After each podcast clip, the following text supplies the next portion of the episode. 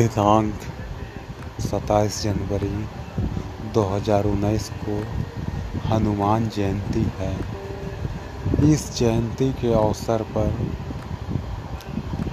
Pink चाँद दिखलाई जाएगा। आज करोड़ों रोग कोरोना वायरस से तबाह हैं, जिसका खामियाजा धरती के हर प्राणी को भुगतना पड़ रहा है। इसीलिए आप लोगों से निवेदन है कि हनुमान जयंती के अवसर पर ठीक शाम के सात बजे हनुमान चालीसा का ज़ोर ज़ोर से पाठ करें।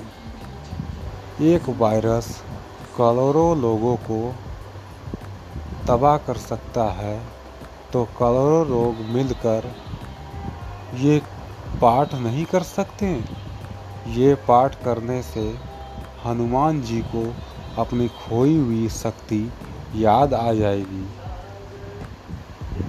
और उनके याद आने से समस्त रोगों का नाश हो जाएगा।